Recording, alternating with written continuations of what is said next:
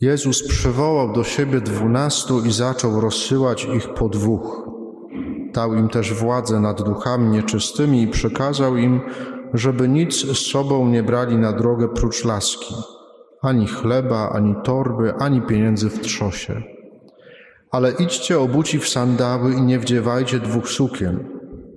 I mówił do nich, gdy do jakiegoś domu wejdziecie, zostańcie tam, aż stamtąd wyjdziecie. Jeśli w jakimś miejscu was nie przyjmą i nie będą was słuchać, wychodząc stamtąd trząśnijcie proch z nóg waszych na świadectwo dla nich. Oni więc wyszli i wzywali do nawracania się.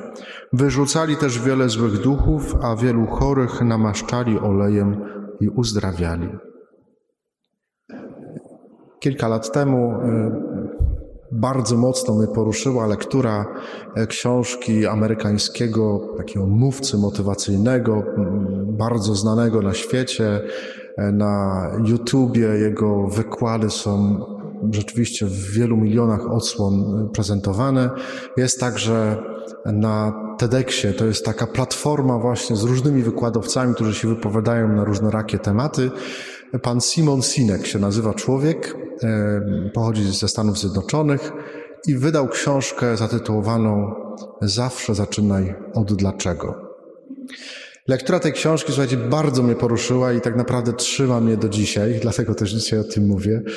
E, natomiast e, nie da się oczywiście tej książki streścić w trzy minuty. Chcę tylko jakby pokazać taki szkielet, o którym on mówi, natomiast warto naprawdę do niej sięgnąć, bo pokazuje dużo takich mechanizmów, w których my funkcjonujemy na co dzień, a do końca ich nie jesteśmy świadomi.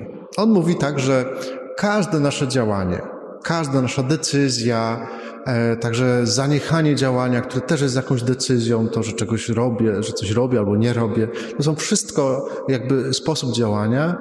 E, możemy patrzeć na nie z takich trzech perspektyw. Możemy zadać takie trzy pytania do, do, do tego naszego, do tych naszych postaw. Mianowicie, po pierwsze pytamy, co robię albo czego nie robię.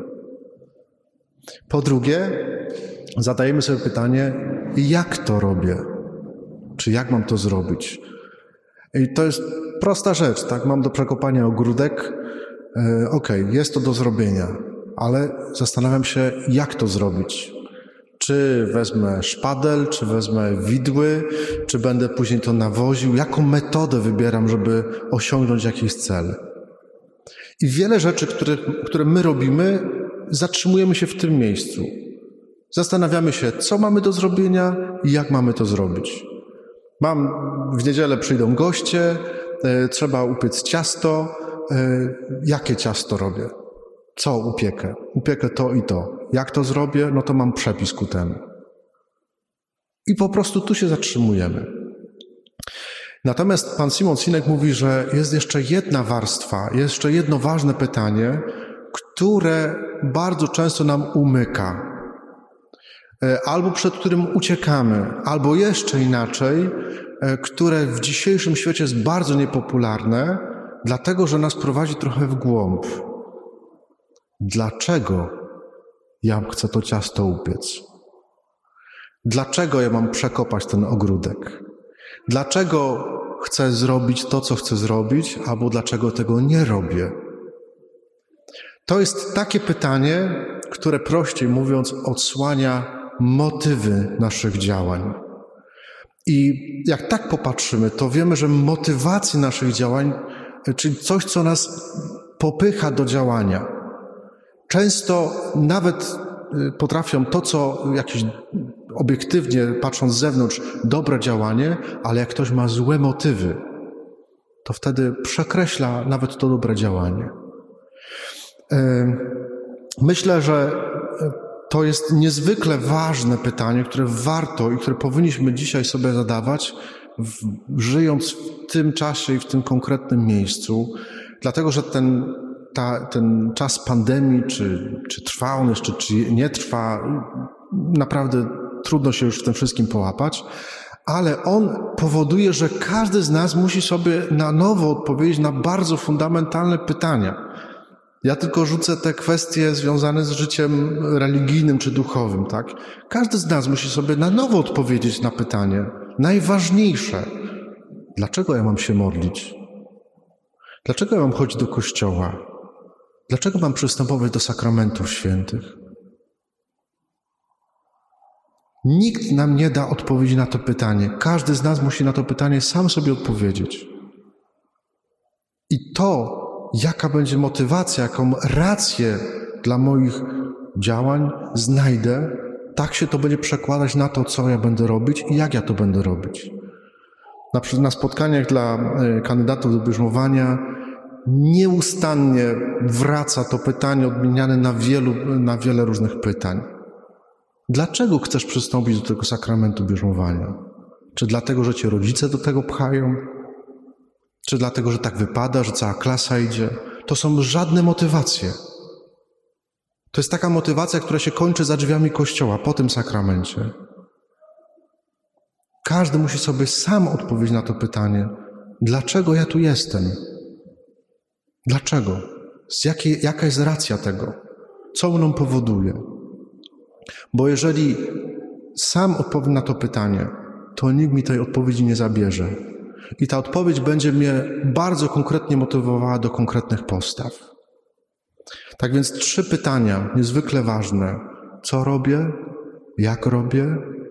I chyba najważniejsze, chociaż najtrudniejsze i najłatwiej przed nim uciekamy, to jest dlaczego to robię. Dlaczego uciekamy? Dlatego, że czasami wolimy nie wiedzieć do końca, dlaczego tak robię, dlaczego tak się zachowuję. Ale tylko wtedy no, wolę nie dotykać tych, tych pokładów głębszych w moim sercu, bo one wymagają później zmiany, bo one domagają się, żeby coś z tym zrobić. Bardzo często to słychać też w konfesjonale. Jak ktoś trafi do mnie do konfesjonału, że ja będę spowiadał, to bardzo często usłyszy, warto zapytać w w trakcie rachunku sumienia nie tylko o to, co robimy, co się wydarzyło, ale także dlaczego się wydarzyło. Dopiero jak zaczniemy zadawać to pytanie, to tak naprawdę wchodzimy trochę w głąb i możemy nad sobą popracować. Skąd te pytania? Tak jak powiedziałem, chodzę od, no, z tym, ta książka bardzo mi mocno poprzestawiała pewne rzeczy i zmieniła patrzenie na wiele sytuacji. Ona opisuje, to nie jest coachingowe gadanie. To jest coś, co jest po prostu w naszych sercach. I co więcej, jest to też Boże działanie. Jest to też taki Boży klucz do, do naszego serca. Jestem o tym głęboko przekonany. Że Pan Bóg, jak nam mówi, że mamy coś robić, jak to mamy robić, to zawsze mówi też, dlaczego to mamy robić. I spróbujmy przez te trzy pytania spojrzeć na dzisiejszą liturgię słowa. Jak czytamy dzisiejszą Ewangelię, do której wprowadził ksiądz Łukasz na początku, e, to można powiedzieć, że Pan Jezus mówi swoim uczniom, co mają zrobić i jak mają to zrobić. Mówi: idźcie i głoście, e, wzywajcie do nawrócenia, wyrzucajcie złe duchy, daję wam wszystkie narzędzia, namaszczajcie chorych i uzdrawiajcie. To mają zrobić. Mówi też, jak mają to zrobić. Mówi, nie bierzcie nic poza laską i poza sandałami. Ani chleba, ani torby, ani pieniędzy w trzosie. I nie bierzcie też podwójnej sukni. Idźcie właściwie tak, jak jesteście, gotowi do działania, żebyście mogli po prostu działać, żebyście mogli głosić. No ktoś zapyta, dobra, mamy co i jak, a gdzie jest to pytanie dlaczego? Tak naprawdę, żeby znaleźć odpowiedź na to pytanie, trzeba by przeczytać całą Ewangelię. Cała Ewangelia, całe Słowo Boże, jeszcze szerzej, całe Słowo Boże, które nam Bóg objawia o sobie, odpowiada nam na pytanie, dlaczego mamy to robić.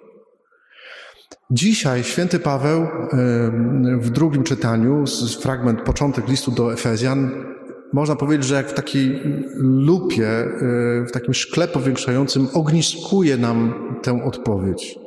Pokazuje nam, dlaczego Pan Bóg, y, dlaczego Pan Jezus posyła tych uczniów, żeby wzywali do nawrócenia. Dlaczego y, Pan Bóg mówi, chcesz być, że chce się z Tobą spotkać na modlitwie. Umuje to Paweł takimi słowami. W Chrystusie Bóg wybrał nas przed założeniem świata, abyśmy byli święci i, doskona, i nieskalani przed Jego obliczem. w Chrystusie zostaliśmy wybrani przed założeniem świata. Proszę sobie to dobrze usłyszeć. Zanim cokolwiek na świecie zaistniało, to Bóg pomyślał o każdym z nas, jak tu jesteśmy, i nie tylko o nas, o każdym człowieku. Mówi: Chcę, żeby on, ona był przede mną jako święty i nieskalany, żebyśmy mogli spojrzeć sobie twarzą w twarz, żeby nic nam nie przeszkadzało w tym spotkaniu. I ktoś mówi od razu, myślę, że wielu z nas pyta, ok, ale ja nie jestem ani święty, ani nie jestem nieskalany. No to jak? Paweł mówi tak, Bóg wybrał nas przed założeniem świata i to jest początek, ale jednocześnie mówi, jaki jest cel, do którego my zmierzamy. Bóg po prostu chce się z każdym z nas spotkać i te wszystkie narzędzia, czyli to, jak ma to się dokonać, mówi nam o tym poprzez Kościół. Jeżeli wzywa nas do nawrócenia, jeżeli mówi, daje wam sakramenty, daje wam Słowo Boże, w którym mówię o sobie, w którym się przedstawiam, ukazuję, objawiam, to wszystko jest po to, żebyśmy się na końcu, jak przejdzie, skończycie to życie ziemskie, żebyśmy mogli spotkać się w niebie, najzwyczajniej w świecie.